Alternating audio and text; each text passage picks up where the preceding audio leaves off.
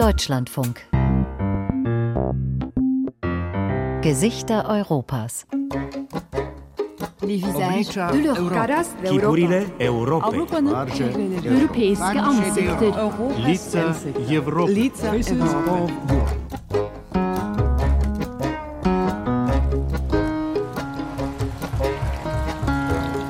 Es schmeckt herrlich. Es ist geschmacksgeruchsneutral, frisch, voll angereichert mit Sauerstoff. Manfred Arrer ist Förster und über das Wasser spricht er mit viel Stolz. Denn hier bei ihm, in seinem Revier am Fuß des Hochschwabs, 115 Kilometer Luftlinie von Österreichs Hauptstadt entfernt, entspringt das Quellwasser mit seiner besonderen Qualität. Das alles verliert am Weg nach Wien auch nicht. Wenn es in Wien ankommt nach 36 Stunden, ist genauso frisch, genauso erstklassig. Und es ist ein sehr weiches Wasser. Österreich ist ein Gebirgsland. Wir haben einen sehr großen Anteil an den Alpen und Gebirgszüge sind Wassertürme. Gerade in Österreich ist man immer davon ausgegangen, dass genug Wasser da ist und es ist auch generell genug Wasser da. Das sagt der Meteorologe Klaus Haslinger über die Folgen des Klimawandels in Österreich. Nur eben eine gewisse Anpassung an veränderte Bedingungen macht es auch notwendig, dass man genau darüber nachdenkt, wie man das auch in Zukunft gewährleistet. Wiener Wasser. Alles fließt, trotz Klimakrise. Eine Sendung von Antonia Kreppel.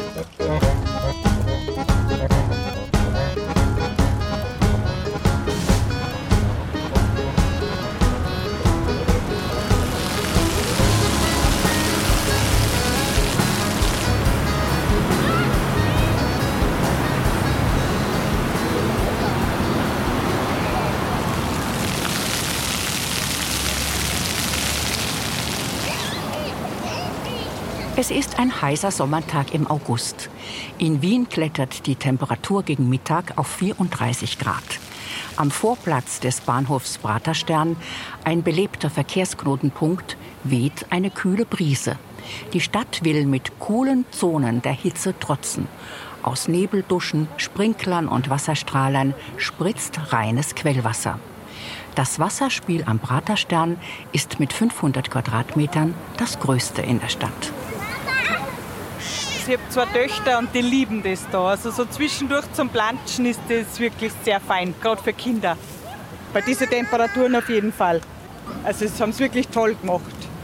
Die kleine Mona rennt begeistert durch den Sprühnebel und will sich die nasse Unterwäsche ausziehen. Nein, ganz nackig kann man leider nicht. Gell? Das ist auch nass. Ja, Mona, aber du wirst sowieso wieder nass beim Planschen. Das hilft nicht. Schau, ganz nackig ist da gar nicht. Das geht leider nicht.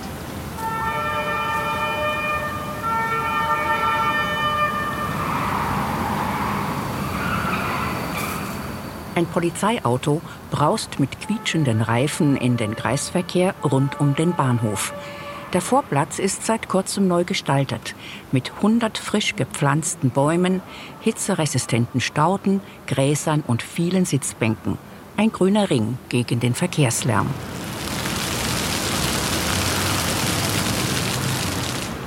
Mona ist jetzt nass von Kopf bis Fuß.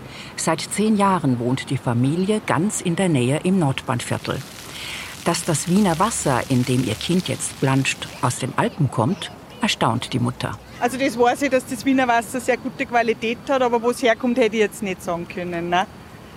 Wahrscheinlich ist es eine Wasserverschwendung. Ja. Ja. Ah, bitte, Patsche, nass.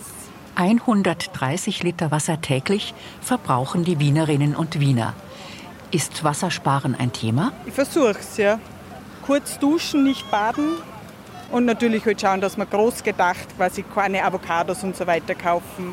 Aber ja, wie gesagt, ich nutze trotzdem solche Plätze sehr gern, vor allem mit meinen Kindern. Also ich finde das schon gerade in Wien sehr luxuriös mit den ganzen Wasserspendern, mit diesen Wasserspielplätzen.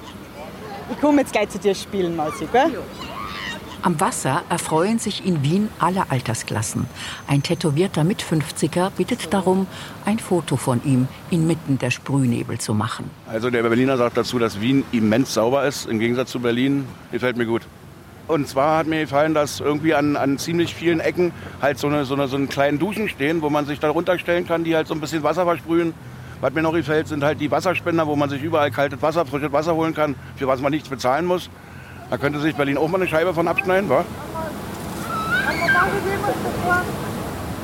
Etwas abseits unter einem Baum sitzt eine ältere Frau. Die Beine hat sie auf ihrem Einkaufswagen hochgelegt und eine Brotzeit vor sich ausgebreitet. Das finde ich angenehm, weil es ist noch nicht so heiß, weil immer ein Luftzug geht und durch das Wasser mit den Verdunsten ist es angenehmer. Ihre nackten Füße stecken in pinkfarbenen Sandaletten. Das Sommerkleid glitzert in Rosatönen. Jeden Tag, wenn das Wetter es erlaubt, kommt sie hierher. Am Wochenende sitzen sie wie die Schwalben aufgefädelt, auf die Bankerl.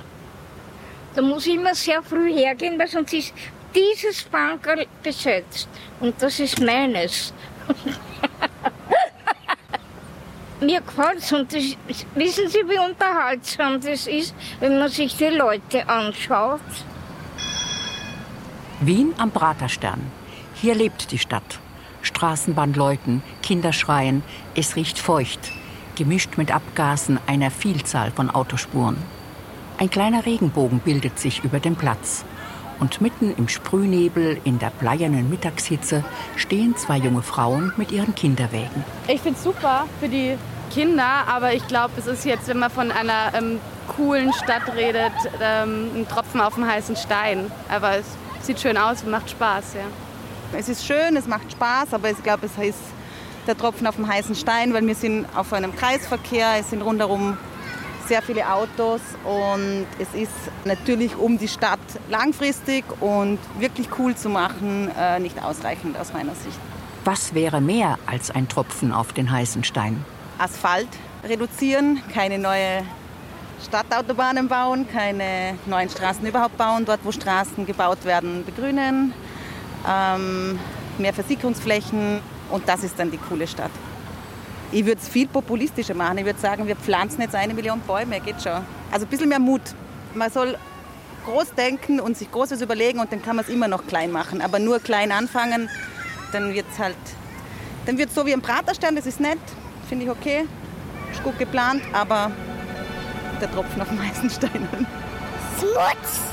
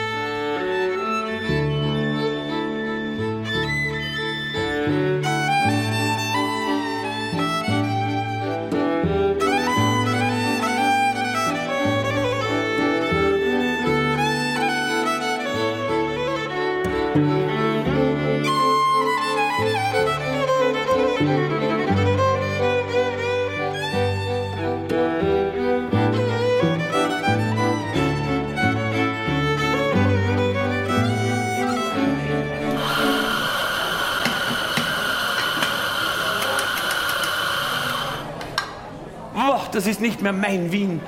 Diese jungen Ober, nur mehr Schleimer, die abzocken. Schönste davon, in meinem Stammcafé.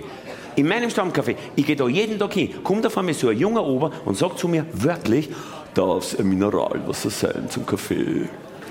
Nein, sage ich, es darf kein Mineralwasser sein zum Kaffee, sonst hätte ich gesagt, bitte ein Mineralwasser. Ich möchte mir ein Glas Leitungswasser. Und den Heißelsmeer mit Mineralwasser brauchst du bei mir nicht probieren. Ich bin kein Depper der Deutscher. Ein Glas frisches Wiener Wasser zur Melange. Das ist Kaffeehauskultur bis heute. Auch wenn der Kabarettist Josef Hader bei der Verleihung des Salzburger Stiers 2023 vorsorglich den Schwund des Kulturguts beklagt hat. Noch lebt die Tradition und das Wasser plätschert, seit 150 Jahren direkt aus den Alpen. Unter Kaiser Franz Joseph I. wurden die 2 Hochquellenleitungen gebaut, die bis heute die Hauptstadt versorgen. Das war visionär, aber auch außerordentlich teuer. Das Megaprojekt hat das 2- bis 3-fache des jährlichen Haushaltsbudgets der Stadt verschlungen. Aber seither wird das Quellwasser in der einen Leitung über 150, in der anderen über 180 Kilometer nach Wien geleitet. Und die Gebiete, in denen das Wasser seinen Ursprung hat, werden streng geschützt. Andreas Januskowetz hat darauf ein Auge. Er ist Wiener Forstdirektor und verwaltet 675 Quadratkilometer Schon- und Quellenschutzgebiete in den Kalkalpen südwestlich von Wien. Eine Fläche größer als die Hauptstadt selbst. Wir sind am Wiener Hochstrahlbrunnen verabredet. Das Wasser spritzt üppig aus mehreren 100 Düsen. Das ultimative Zielobjekt der ersten Hochquellenwasserleitung, scherzt der Forstdirektor. Hier endet sie und speist den Brunnen, den Kaiser Franz Joseph I. 1873 feierlich in Betrieb genommen hat. Zentrumsnah gelegen ist er ein beliebter Treffpunkt für Touristen auf dem Weg zum Schloss Belvedere. Seit Wochen regnet es wieder einmal. So weichen wir ins nächste Kaffeehaus aus, in das noble Hotel Imperial am Ring. Vor 150 Jahren ist die erste Wiener Hochquellenwasserleitung eröffnet worden. Seit damals bemüht sich die Stadt Wien, die Quellenschutzgebiete ins Eigentum zu bringen. Das ist eine ganz wichtige Maßnahme der Daseinsvorsorge, dass wir das auf Eigengrund machen wollen. Wir haben damals Wald teilweise angekauft, der nicht diesen Voraussetzungen entsprochen hat. Das waren teilweise Fichtenmonokulturen, das war eine ganz andere Bewirtschaftung. Und seit damals bauen wir in Richtung Quellenschutzwald um. Die Wiener Quellenschutzgebiete sind auch über das österreichische Wasserrechtsgesetz geschützt. Es gibt also einerseits Verordnungen, Bundesverordnungen über das Wasserrechtsgesetz, wo ganz genau drinnen steht, was dort alles nicht passieren darf. Zum Beispiel keine Chemie, kein großes Bodenaufreißen, also keine schweren Maschinen und viele dieser Dinge. Viele verschiedene Baumarten gleichzeitig auf der Fläche, Fichten, Tannen, Buchen, Ahorn, Linde und so weiter. Also viele Baumarten, ein echter Mischwald und gleichzeitig auch viele Altersklassen auf kleinster Fläche gemeinsam. Also stufiger Wald, das ist für uns der resiliente Wald der Zukunft.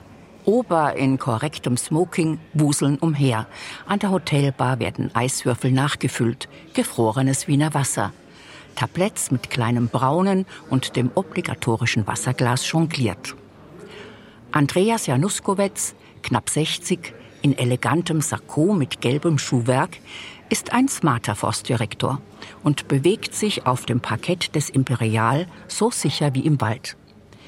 Gibt es denn genug Quellwasser für die Großstadt? Wir haben seit 2001 einen Verfassungsschutz auf die Flächen, die im Zusammenhang mit dem Wiener Wasser stehen. Das heißt, dass wir Flächen nur dann verkaufen können, wenn 2/3 des Wiener Gemeinderates dafür stimmen. Das ist der beste Schutz, den Sie in einer Demokratie haben können. Das ist in der DNA dieser Stadt verankert. Die Daseinsfürsorge, die Daseinsvorsorge und die sozialen Fragestellungen der Stadt. Das ist die eine Geschichte. Bundesweit haben wir ein aus meiner Sicht international sehr gutes und sehr restriktives Wasserrechtsgesetz, das auch vieles abbildet. Ich glaube, dem Wasser ist damit eine gute Stimme gegeben worden. Diese nahezu 100-prozentige Versorgung Wiens mit Quellwasser aus Quellschutzgebieten, die 150, 200, 250 Kilometer weit von der Stadt weg liegen, das kenne ich sonst in keiner anderen Millionenstadt der Welt. Aber wir haben genug Quellwasser, jedenfalls für die nächsten Jahrzehnte. Die nächsten Jahrzehnte, da schwingt doch eine gewisse Skepsis mit. Andreas Januskowetz koordiniert seit kurzem auch die Klimaangelegenheiten der Stadt. Wir können natürlich mit der aktuellen Klimakrise und mit der gewaltigen Steigerung der Temperaturen, die da prognostiziert sind und die teilweise auch schon eingetreten sind. Wir können da nicht überall mit dem Wald antworten. Der Wald kann nicht alles erledigen. Ja, der Wald ist nicht der Wunderwuzi für alle klimarelevanten Maßnahmen, die wir setzen müssen. Da gibt es ganz, ganz viele andere Dinge, Stichwort Treibhausgase, Stichwort CO2-Reduktion und so weiter und so weiter.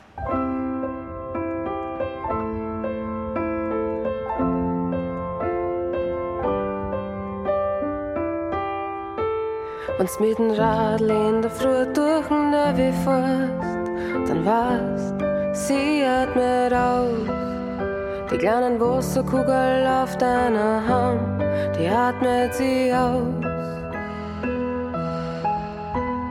Sieg in jeder Burg, sieg in jedem Turm, sie hat so viel geboren, in ihr sind so viel gestorben. Ihre Strudeln ziehen die Ovi, ihr Rauschen baut dich auf. Sie ist, was du willst, sie ist, was du spürst, sie ist alles, was du fühlst. Sie ist überall, sie ist nirgendwo, sie ist immer für euch da. Ich bin Wasser,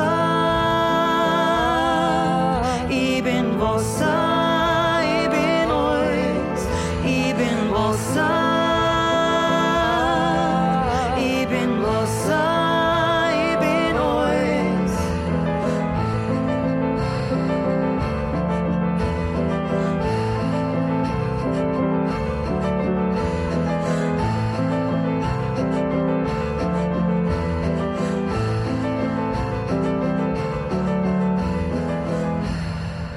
Der Hochschwab ist der höchste Berg im gleichnamigen Plateaugebirge, über 2200 Meter hoch.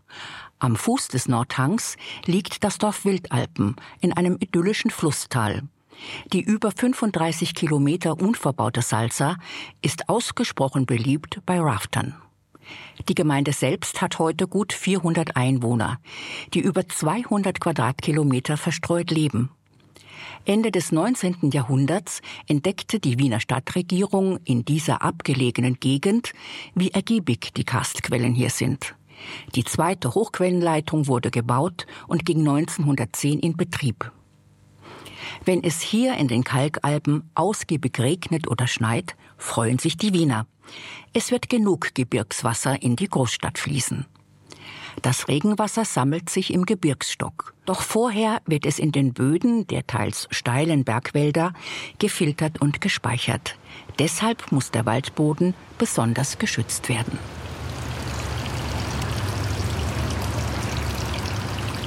Chaos am Waldboden. Äste, Wipfel dürfen im Quellenschutzwald zurückbleiben. Darf sich der Wald behalten. Es dürfen auch die Wildtiere noch wild sein, unbeeinflusst, ungelenkt. Wir helfen dem Ökosystem Wald soweit es sich selbst nicht mehr regulieren kann. Forstrevierleiter Manfred Arrer steht vor einem vermoosten, querliegenden Baumstamm. Knielange Lederhose, grüne Wadenstrümpfe, fester Bergschuh, kariertes Hemd, Trachtenjanker.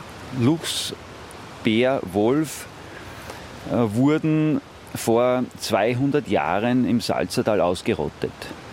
Diese Regulierung, diese natürliche Regulierung der Pflanzenfresser, der großen Pflanzenfresser, Rotwild, Rehwild, Gamswild, Steinwild, findet seit diesem Zeitpunkt nicht mehr in der Art und Weise statt.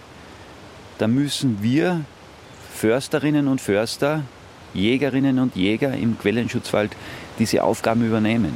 Gerade ist Arrer allerdings nicht im Wald unterwegs, sondern befindet sich vor dem Eingang zu einem kleinen Museum, das die Stadt Wien in der ehemaligen Hammerschmiede im Ort Wildalpen eingerichtet hat. Hier wird die Geschichte der Hochquellen und die Bedeutung des Waldes in der Gegend beleuchtet.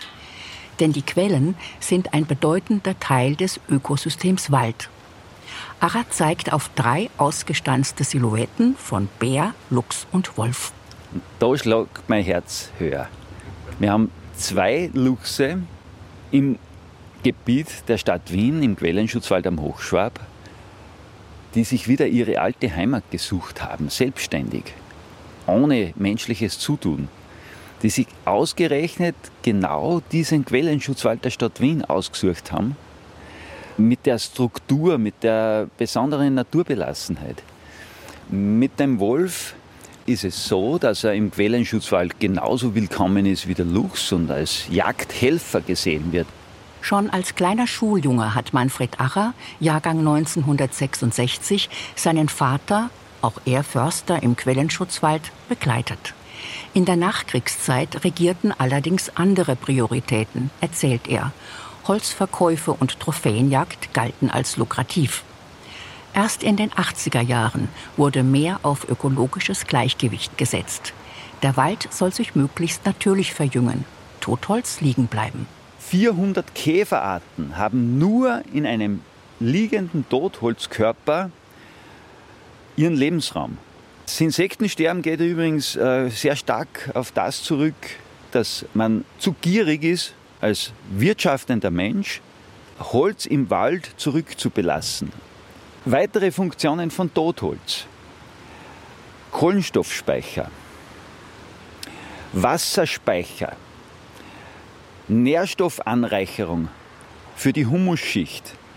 Es ist ein wunderbarer Nährboden für Naturverjüngung. Ein liegender Totholzkörper hat die Wirkung einer Kältepumpe im Wald. Er ist wie ein Schwamm, voll angesoffen mit Wasser. Er transpiriert. Er verdunstet Wasser und dieser Wasserdampf nimmt Wärme auf. Er entzieht der Umluft Wärme. Er kühlt das Waldinnenklima.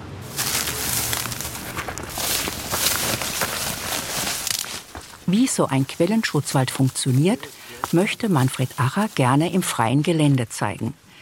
Seinen Reviergang absolviert er übrigens stets mit Stock, Gewehr, Headset und Mobiltelefon. Schließlich ist er den ganzen Tag im Wald. Da wird auch die Büroarbeit erledigt. Wir sind im Siebenseegebiet unterwegs. Ein Hochplateau mit Gesteinsschutt-Hügel, das nach einem gewaltigen Bergsturz vor 6000 Jahren entstanden ist. Dieses Naturereignis hat diese besondere Quellsituation geschaffen. Die Natur hat damals Zeit gehabt, sich zu regenerieren, wieder eine neue Waldgesellschaft zu etablieren. Fauna und Flora haben sie wieder einen Lebensraum gesucht. Und die Pilze.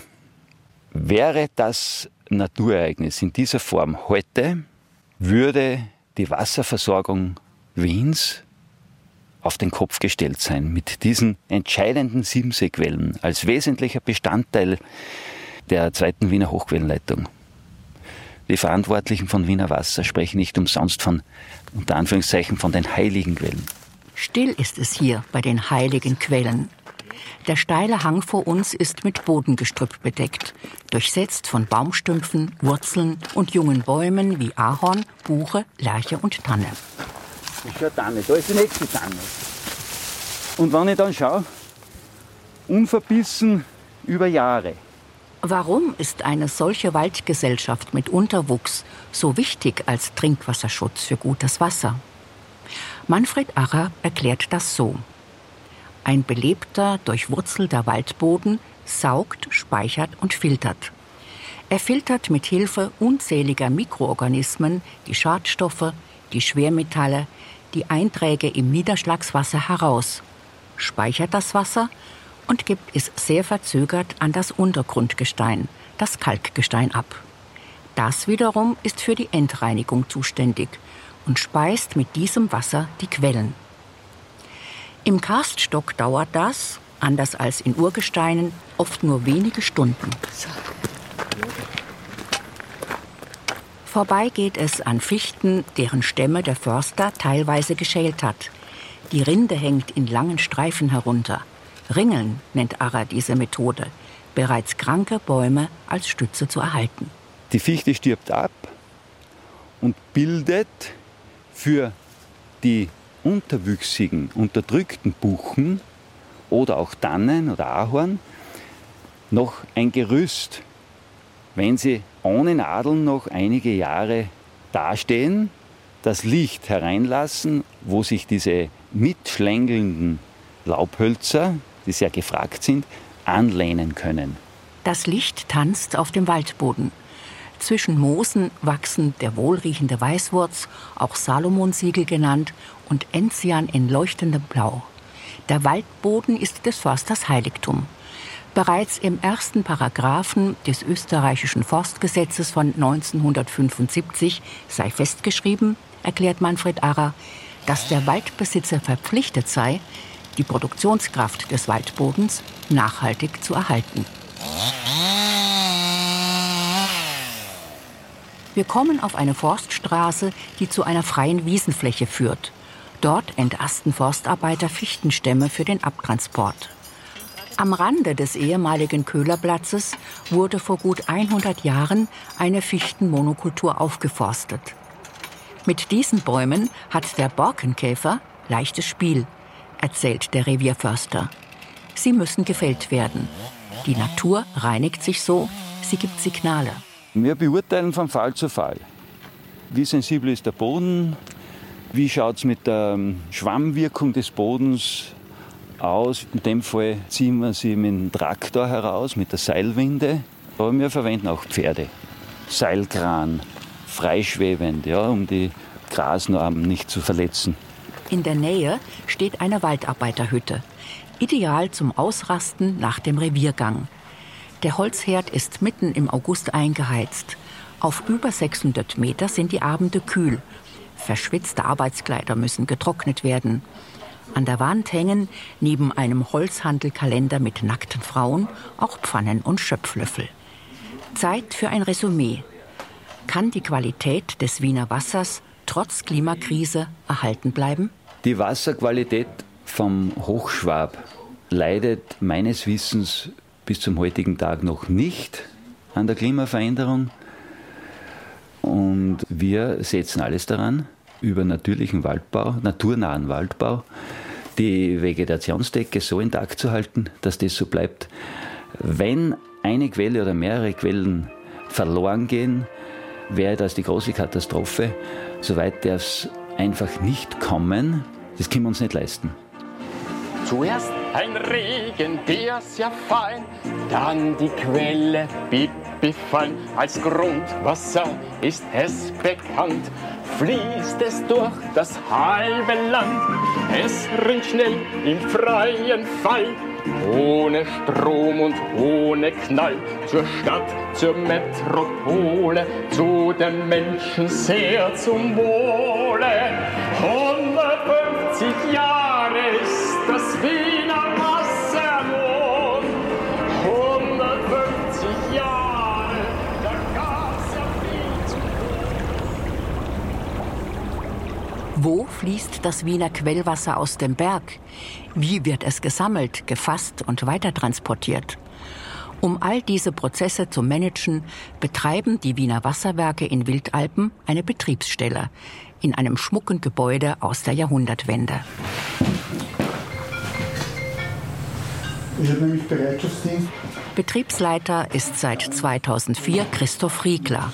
Sportlich in weißem Poloshirt, unkompliziert im Auftreten.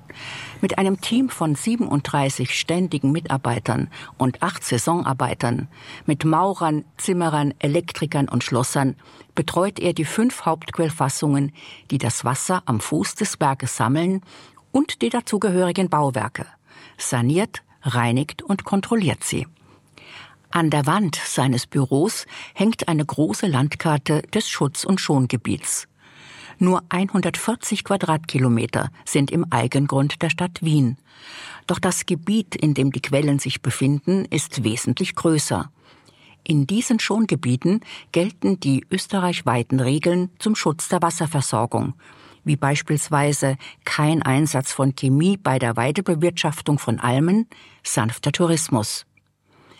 Dafür zu sorgen, dass diese eingehalten werden, ist eine weitere und heikle Aufgabe für den Betriebsleiter und sein Team. Gleichzeitig versucht man allerdings auch, nicht nur als Verhinderer dazustehen, sondern im gesamten Einzugsgebiet die Interessen auch der anderen Landnutzer, der fremden Grundbesitzer, der Waldbesitzer, der alpinen Vereine, die Schutzhütten betreiben, bestmöglich zu vereinen. Ja. So werden beispielsweise die Schutzhütten bei der Müll- und Abwasserentsorgung unterstützt. Man kennt sich auch, wie man so schön sagt, ja. Und dementsprechend ist es auch ganz wichtig, dass die Mitarbeiter ortsverbunden sind, dass sie ein offenes Ohr, ein offenes Auge haben. Man muss sagen, im Großen und Ganzen funktioniert es sehr gut hier. Und auch ist auch dem geschuldet, dass wir in einem kooperativen Verhältnis zu den anderen Landnutzern stehen. Christoph Riegler hat im Büro viele Zeichnungen seiner beiden Kinder aufgehängt. Er ist mit Wildalpen eng verbunden, engagiert sich auch als Gemeinderat für die SPÖ. Hier ist er aufgewachsen, hat am Dorfhang Skifahren gelernt, schneereiche Winter erlebt und in letzter Zeit immer kürzere. Vor allem gibt es immer häufiger Starkregenereignisse, erklärt der Betriebsleiter. Und die können einen Einfluss auf die Wasserqualität haben. Deshalb sollen bisher ungenutzte, qualitativ hochwertige Quellen erschlossen werden. Zusätzliche Rohrleitungen müssen gelegt werden, um sie an die Hochquellenleitung anzuschließen. Christoph Riegler greift sich den Autoschlüssel. Heute will er Nachschau halten bei der Kläfferquelle, der größten und bedeutendsten der Wiener Wasserversorgung. Sie entspringt 14 Kilometer von Wildalpen entfernt im Salzatal. Das Objekt Sicherheit muss ich anrufen, wenn wir die Anlage betreten. Der Zugangsstollen zur gefassten Quelle ist überwacht. Anmeldung bei der Objektsicherheit ist Pflicht. Ja, hallo, das ist Christoph. Servus. Ich gehe in die Kläfferquelle. Christoph Riegler öffnet das schwere Eisentor zum Stollengang. Zuerst einmal heißt es Kopf einziehen. Langsam gewöhnt sich das Auge an die sparsame Beleuchtung, der Fuß an den klitscheknassen Boden, der Körper an die ca. 7 Grad kalte Temperatur und das Ohr an das Rauschen des Wassers. 90 Meter lang ist der Tunnel, durchzogen von einer dicken blauen Rohrleitung. Das Gestein tropft. Über dem Gang befinden sich große Karsthöhlen. Je mehr man sich dem Quellspalt nähert, umso lauter dröhnen die Wassermassen. Durch ein kleines Glasfenster ist die gebündelte Kraft des Quellwassers sichtbar. In den Wettersteinkalk sind flach gezogene Bögen geschlagen. Quellschüttungsbereich nennt dieses gewaltige Szenario der Fachmann. So, hier sehen wir den Quellspalt der Kläfferquelle. Da vorne kommt aus dem Einzugsgebiet, das sind circa 70 Quadratkilometer das Quellwasser hier gesammelt heraus und fließt da über den anschließenden Stollen gleich Richtung Wildalpen und dann in weiterer Folge Richtung Wien. Die ersten 75 Kilometer ist der Leitungsstollen eine betonierte Wanne. Die restlichen gut 100 Kilometer fließt das Wasser bei einer durchschnittlichen Geschwindigkeit von 4 bis 5 Stundenkilometern vor allem über Kanalleitungen, Aquädukte und Rohrbrücken in die Großstadt. Während der Schneeschmelze sprudeln bis zu 10.000 Liter pro Sekunde aus dem Berg. Das sind immerhin 40% der Gesamtmenge aus der Hochquellenleitung, erzählt Christoph Riegler stolz und schließt das Tor zum Zugangsstollen wieder sorgfältig ab. Draußen empfängt uns ein warmer Augustregen. Das freut den Betriebsleiter der Wiener Wasserwerke Wildalpen. Ja, heuer war es im Frühjahr da relativ feucht und nass und niederschlagsreich, sodass man bis dato eben vom Tagebot eben sehr gut drauf ist. Sehr schön ist es natürlich für uns, hier, wenn es im Herbst auch reich an Niederschlägen ist, bevor dann über den Winter oben im Einzugsgebiet eben der Schnee liegt. Der Schnee ist das Kapital für das nächste Frühjahr. Bis jetzt war immer ausreichend an Schneedecke und das stimmt uns sehr zuversichtlich, dass das auch hoffentlich, kann man nur sagen, auch in den nächsten Jahrzehnten oder in den nächsten 100 Jahren auch noch so sein möge.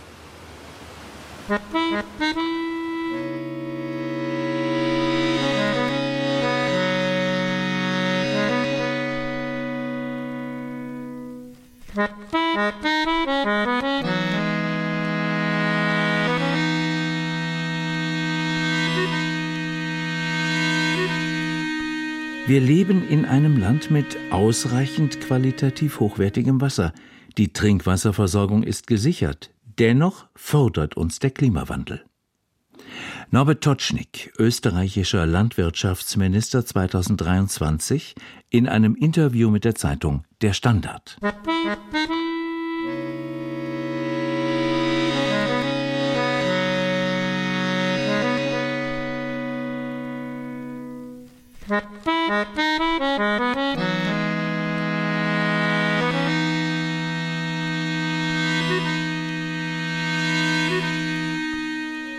Die Stadt Wien arbeitet in puncto Klimaveränderung mit den Universitäten des Landes zusammen. Dem Thema Wiener Wasser, Ressource der Zukunft, hat sie eine ihrer renommierten Wiener Vorlesungen gewidmet. Und die Studien der österreichischen Zentralanstalt für Meteorologie und Geodynamik sind immer wieder gefragt. Klaus Haslinger, promovierter Hydroklimatologe, leitet dort den Bereich Klimasystem und Klimafolgen. Seine Forschungsschwerpunkte sind Extremwetterereignisse, Trockenheit und Dürre. Wir können das sehr gut belegen, diesen Temperaturanstieg über die letzten 200 Jahre, dass dieser globale Klimawandel auch in Österreich wirkt und zum Teil zu extremeren Temperaturausprägungen führt. Also eine Zunahme an Hitzetagen, aber auch eine Abnahme an sehr kalten Tagen. Das ist das, was man sehr gesichert sagen kann, was auf sehr robusten Beinen steht. Ich treffe Klaus Haslinger am Ende einer sehr heißen Augustwoche. Der Klimaforscher ist im Homeoffice. Er zeigt auf den Garten. Der Rasen wird nicht gewässert, das Gemüse schon, erklärt er mit einem leichten Lachen im Unterton. Wenn man jetzt auf die Wasserversorgung hindenkt und auf den Niederschlag und auf Grundwasser, Abfluss und so weiter, dann wird die Sache ein bisschen komplizierter. Wir sehen im Niederschlag keinen langfristigen Trend. Wir sehen zum einen einmal Schwankungen von Jahr zu Jahr, die können sehr groß sein. Wir haben einige sehr trockene Jahre hinter uns. Der Klimawandel wirkt im Hintergrund. Die Temperaturen steigen oder sind angestiegen. Wir erleben mehr Hitze. Und das wiederum führt dazu, dass die Verdunstung steigt. Das heißt, das Vermögen der Atmosphäre, dem Boden Wasser zu entziehen, hat nachweislich zugenommen. Ein anderer Effekt ist die zusätzliche Luftreinhaltung, die ab den 80er Jahren vollzogen wurde. Die Folge war, dass die Atmosphäre viel sauberer geworden ist und auch mehr Sonnenlicht wieder durchgelassen hat. Und dieses Mehr an Sonnenlicht kurbelt auch die Verdunstung an und die Temperaturentwicklung. Und so haben wir verschiedene Mechanismen, die hier wirken, die eben beitragen, dass die Verdunstung angestiegen ist. Eine weitere Folge des Klimawandels sind heftigere Niederschläge. Die Böden können diese kaum speichern.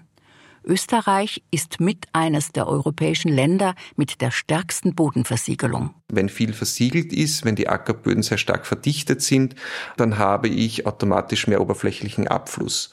Man müsste aber danach trachten, dass den Überschuss an Niederschlag oder von den intensiven Niederschlägen möglichst lange in einem Gebiet zu halten und zur Versickerung zu bringen. Welches zukünftige Klimaszenario sieht der Forscher für die Alpenrepublik?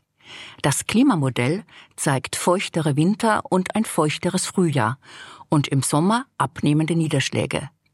Gleichzeitig steigt das Risiko für Dürrezeiten. Die Wiener Wasserversorgung ist ein Spezialfall, weil Wien kriegt einen Großteil eben aus hochgelegenen Gebieten, aus den Kalkalpen, wo selbst mit dem Klimawandel genug Niederschlag fallen wird. Die Wasserversorgung ist generell gesichert in Österreich, aber es kann zu Mangelzeiten kommen in bestimmten Regionen.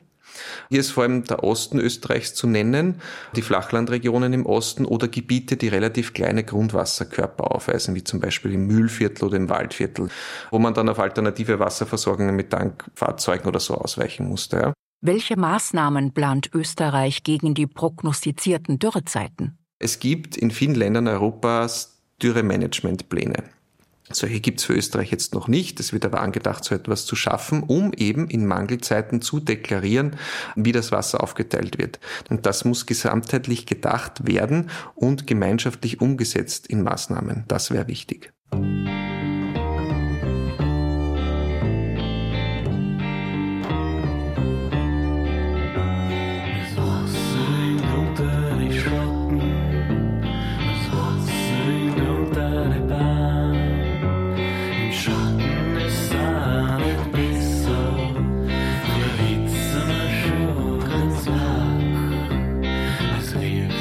See you.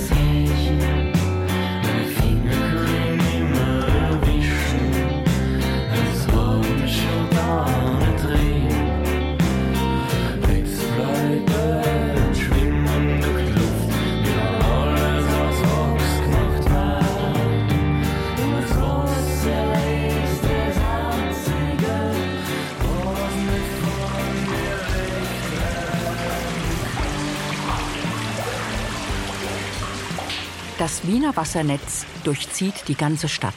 In Zahlen. Aus rund 1300 Trinkbrunnen, 55 Monumental- und Denkmalbrunnen und 12.500 Hydranten sprudelt und gurgelt es. Das Quellwasser fließt unsichtbar unter Gehwegen und Brücken in einem 3000 Kilometer langen Rohrsystem, das über 100.000 Hausanschlüsse speist. 29 Wasserspeicher sammeln es, damit es auch immer ausreichend zur Verfügung steht. Kurzum, die Wiener Wasserwerke bewerkstelligen und überwachen eine gigantische Infrastruktur. Ein vielseitiges Team. Es gibt sogar eine Abhörtruppe, die mit einem feinen Gehör Fehlstellen im Rohrnetz aufspüren kann. Und oberster Wasserwerker in der Magistratsabteilung 31 ist Paul Hellmeier, knapp 40 Jahre alt. Die Strategie Wiener Wasser 2050 ist sein entscheidendes Projekt der nächsten Jahre.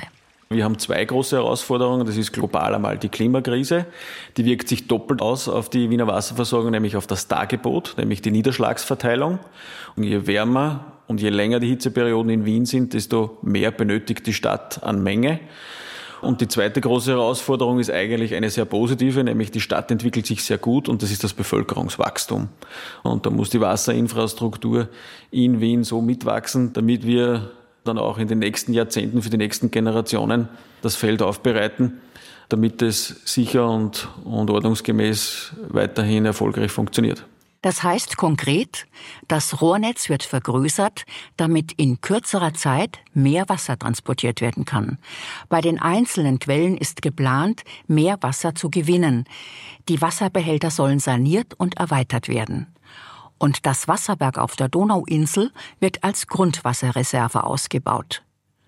Gehört Wassersparen auch zur Wiener Wasserstrategie 2050? Nein, also das Wassersparen, das denken wir nicht an, es ist auch nicht notwendig. Ich glaube, das, was wirklich notwendig ist für uns als Gesellschaft, ist der sorgsame Umgang mit dem Trinkwasser.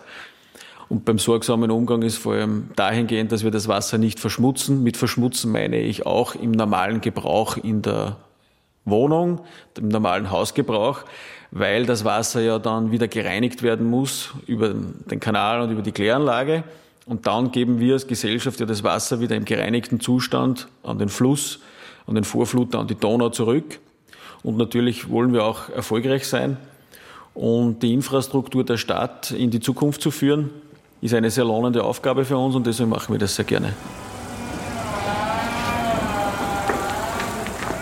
Ein Projekt im Strategiepaket der Wiener Wasserwerke ist der Ausbau des Wasserspeichers am Schafberg. Ein grüner Hügel im Stadtteil Hernals mit vielen Schrebergartenhäuschen, Villen und Heurigen, in denen der diesjährige Wein ausgeschenkt wird. Norbert Glicher, stellvertretender Betriebsvorstand der Wiener Wasserwerke, inspiziert die Baustelle auf dem ehemaligen Gärtnereigelände. Auf 6.000 Quadratmeter Fläche entsteht der neue Behälter. Zu sehen davon sind bislang viele freistehende Stahlbetonsäulen. Und diese Säulen, die ca. alle 6 Meter stehen und fast 7 Meter hoch sind, sind eben notwendig, um das Dach zu tragen. Hier gibt es einen bestehenden Wasserbehälter, der aktuell 23 Millionen Liter fasst.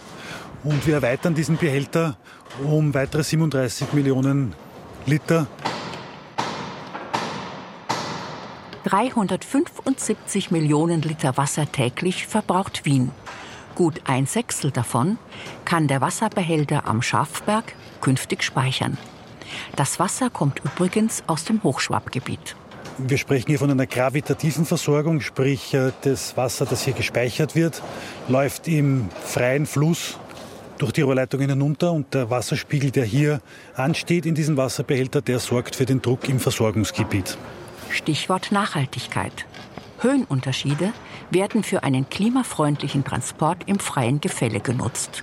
Das haben die Ingenieure bereits vor 150 Jahren so eingerichtet. Heute ein großes Plus in puncto Krisensicherheit. Ein Stromausfall kann das Wiener Wasser nicht zum Stillstand bringen. Die komplette Fertigstellung dieses Wasserbehälters wird bis Ende 2024 erfolgen. Da kann man sich dann vorstellen, da wird dann eine Stahlbetondecke drüber sein, es wird komplett überschüttet sein, begrünt. und man wird davon echt nichts mehr kennen. Auf einer Humusschicht von gut 60 Zentimetern sollen Gräser und Blumen wachsen, erzählt Norbert Glicher. Zudem ist eine Photovoltaikanlage auf einem Teil des Dachs geplant. Norbert Glicher blickt zufrieden über die Baustelle. Hier vom Schafberg aus kann man über ganz Wien bis zum Wienerwald sehen. Das Wort Nachhaltigkeit hat es wahrscheinlich damals noch nicht gegeben, in den 1860er Jahren, wo die Grundlagen gelegt worden sind. Und wir versuchen, diese unglaubliche Wirksamkeit fortzuschreiben. Die Kolleginnen und Kollegen sind auch da angehalten oder aus eigener Motivation auch, dass sie dieses Erbe auch weitertragen oder auch in sich aufnehmen. Bei unserem Job ist es nichts, was man kurzfristig macht. Wir sind als Wiener Wasser eigentlich auch interessiert an Mitarbeiterinnen und Mitarbeitern, die langfristig bei uns arbeiten. Schon allein, wenn man das Gesamtsystem dann besser verstehen kann und dementsprechend auch wesentlich besser handeln kann und langfristiger handeln kann. Ich zieh euch an, eure Häuser, Dörfer, Städte. Ich reise euch mit, alles fließt. Meine Adern durch Europa wie in euch, alles fließt. Ich sieg euch schon so lang, ich spür's mit an und wann, und doch will's noch nicht glauben, wir hängen zusammen, wo ich's Leben, als gab's kein Morgen, keine Verantwortung drauf. Aber ich bin überall, ich bin nirgendwo, ich bin immer für euch da, ich bin was du willst, ich bin was du fühlst, ich bin alles, was du spürst. Ich bin Wasser, ich bin Wasser, ich bin alles, ich bin Wasser, ich bin Wasser, ich bin alles, ich bin Wasser, ich bin alles, ich bin.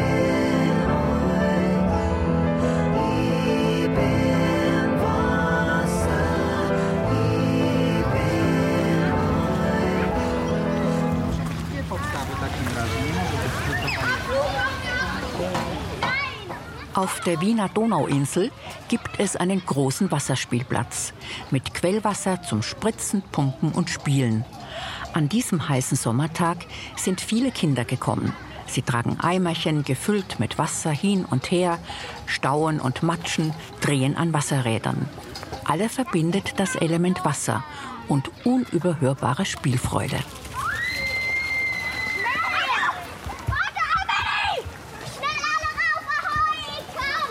Hier treffe ich die Schweizer Künstlerin und Fotografin Regina Hügli.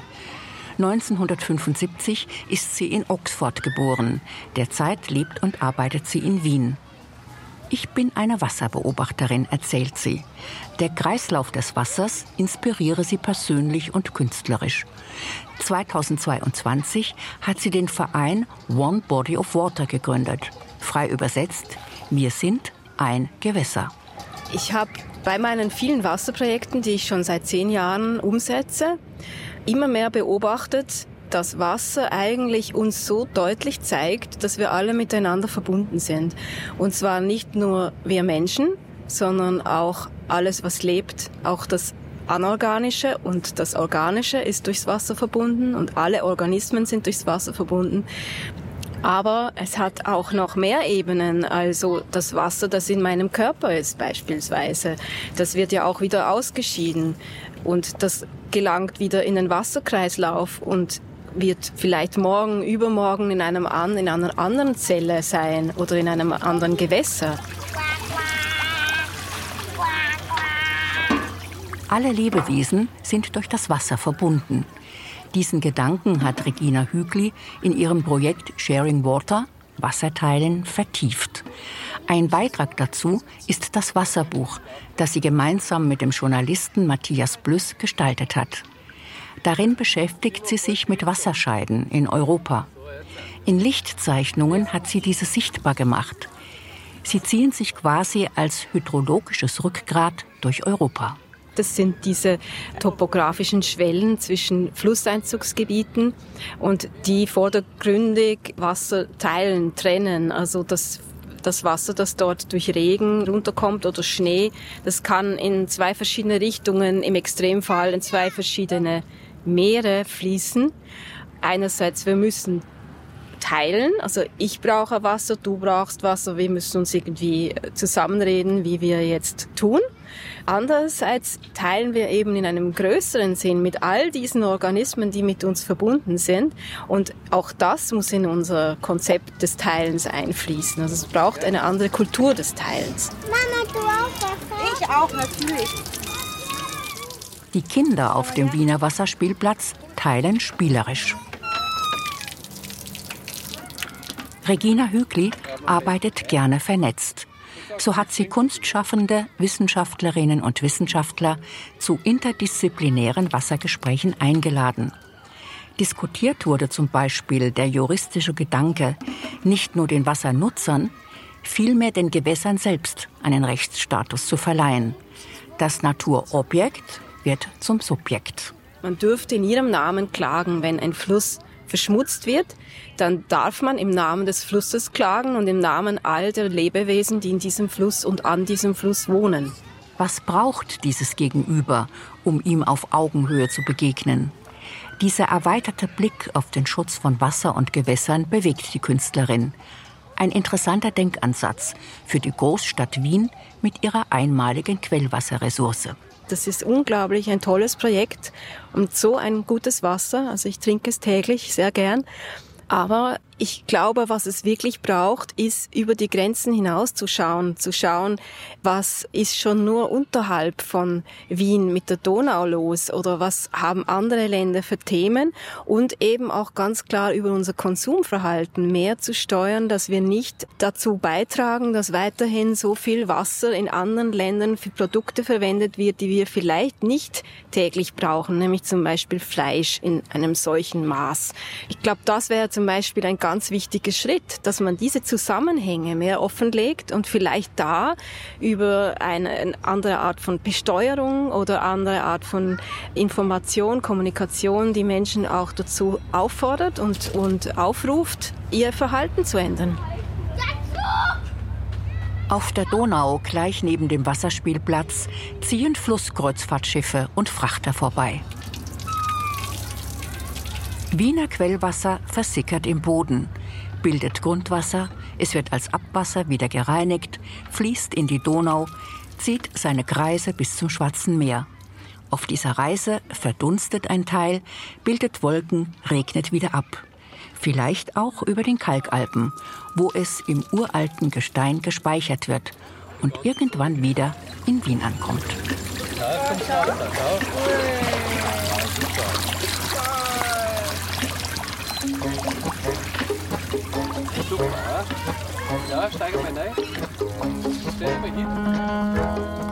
Wiener Wasser. Alles fließt, trotz Klimakrise. Das waren Gesichter Europas von Antonia Kreppel. Regie Simonetta Dibbern. Ton und Technik Christoph Maria Münch. Die Redaktion hatte Johanna Herzing. Eine Deutschlandfunk-Produktion 2023.